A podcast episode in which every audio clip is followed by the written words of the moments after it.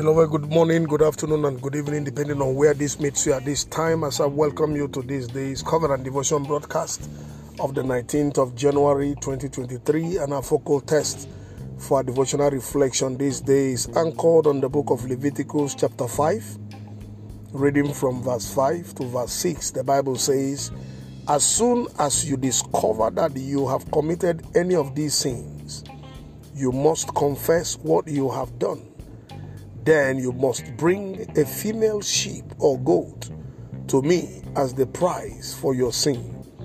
A priest will sacrifice the animal, and you will be forgiven.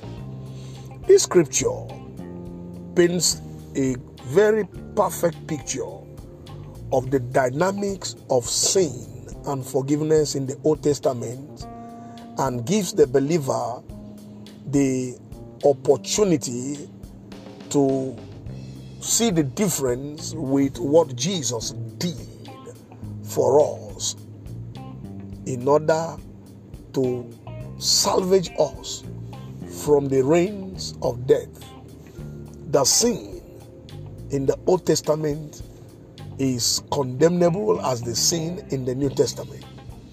But in the Old Testament, sin and redemption from sin was a, a rigorous process, an economically expensive process.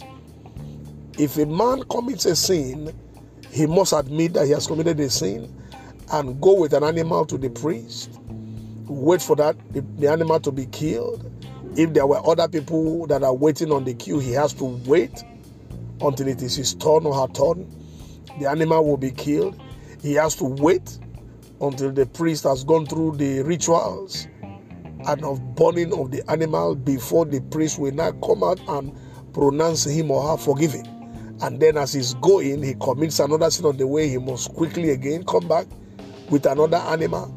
And if he commits a sin 16 times in a day, he must bring 16 animals.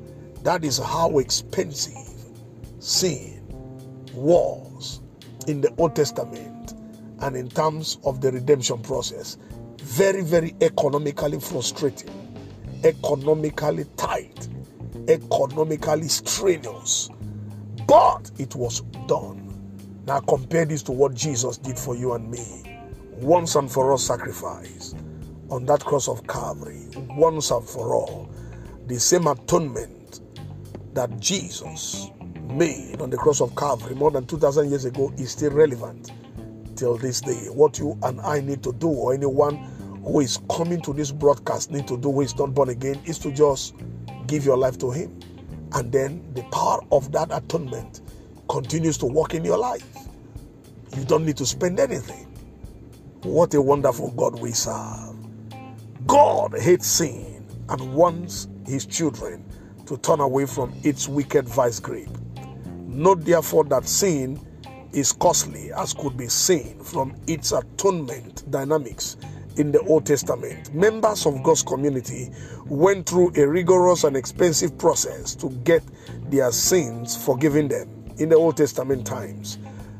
Thus, every genuine believer should be grateful to God for the once and for all sacrifice of Jesus on Calvary's cross for the redemption of mankind. In other words, the atoning blood of Jesus has once and for all saved the believer from the rigorous and economically expensive process of gaining pardon from sin through God. And by this revelation, therefore, I step into the office of the prophet and I prophesy prayerfully and powerfully over your life by the mighty unction of the Holy Spirit.